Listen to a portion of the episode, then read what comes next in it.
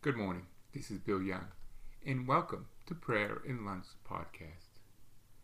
Today is the fourth Sunday of Lent, and we're reading from a little book called Renew Our Hearts A Personal Invitation to the Lenten Conversion from Pope Francis.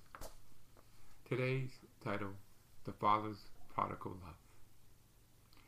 Everyone knows about the two brothers, the one who squandered his inheritance and came back to his father, and his second brother who was the righteous and always listened to the father. But he was jealous and envious of his brother because they had a party when he returned. God loves all of us and many times, and even in my lifetime, in my 20s, that I may have been away from God in the church. But I returned. And it was such a grateful peace coming back to the Lord. And I pray for all those that may be gone away from the church, that they come back for the open arms of our Lord Jesus Christ. Today's feast day is Saint Man, Saint Mary Ann of Jesus. She lived in the 17th century for a short time, for 31 years of her life, born and raised in Ecuador. But she had a simple life of giving and praying.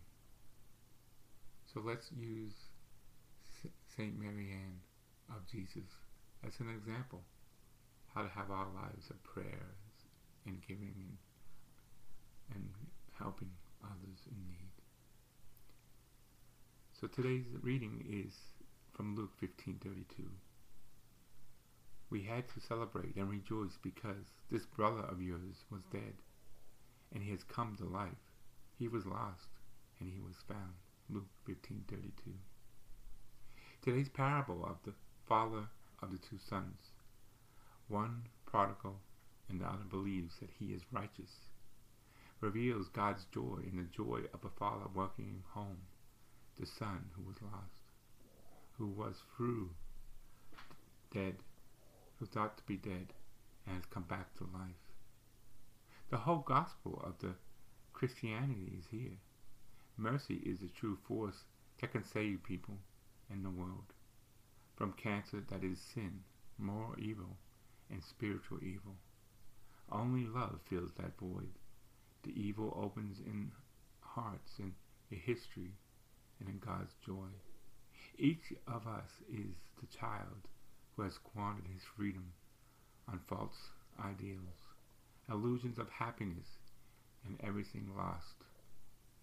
God is the patient Father, always waiting for us, who respects our freedom but remains faithful forever. When we come back, God welcome us like the child into his house. For God never ceases, not for one instant, to wait for us with love. God heart rejoices over his every child who returns and asks for forgiveness. The prayer Jesus, help me put away my sins and return to you with all my heart. Amen. And God bless you all.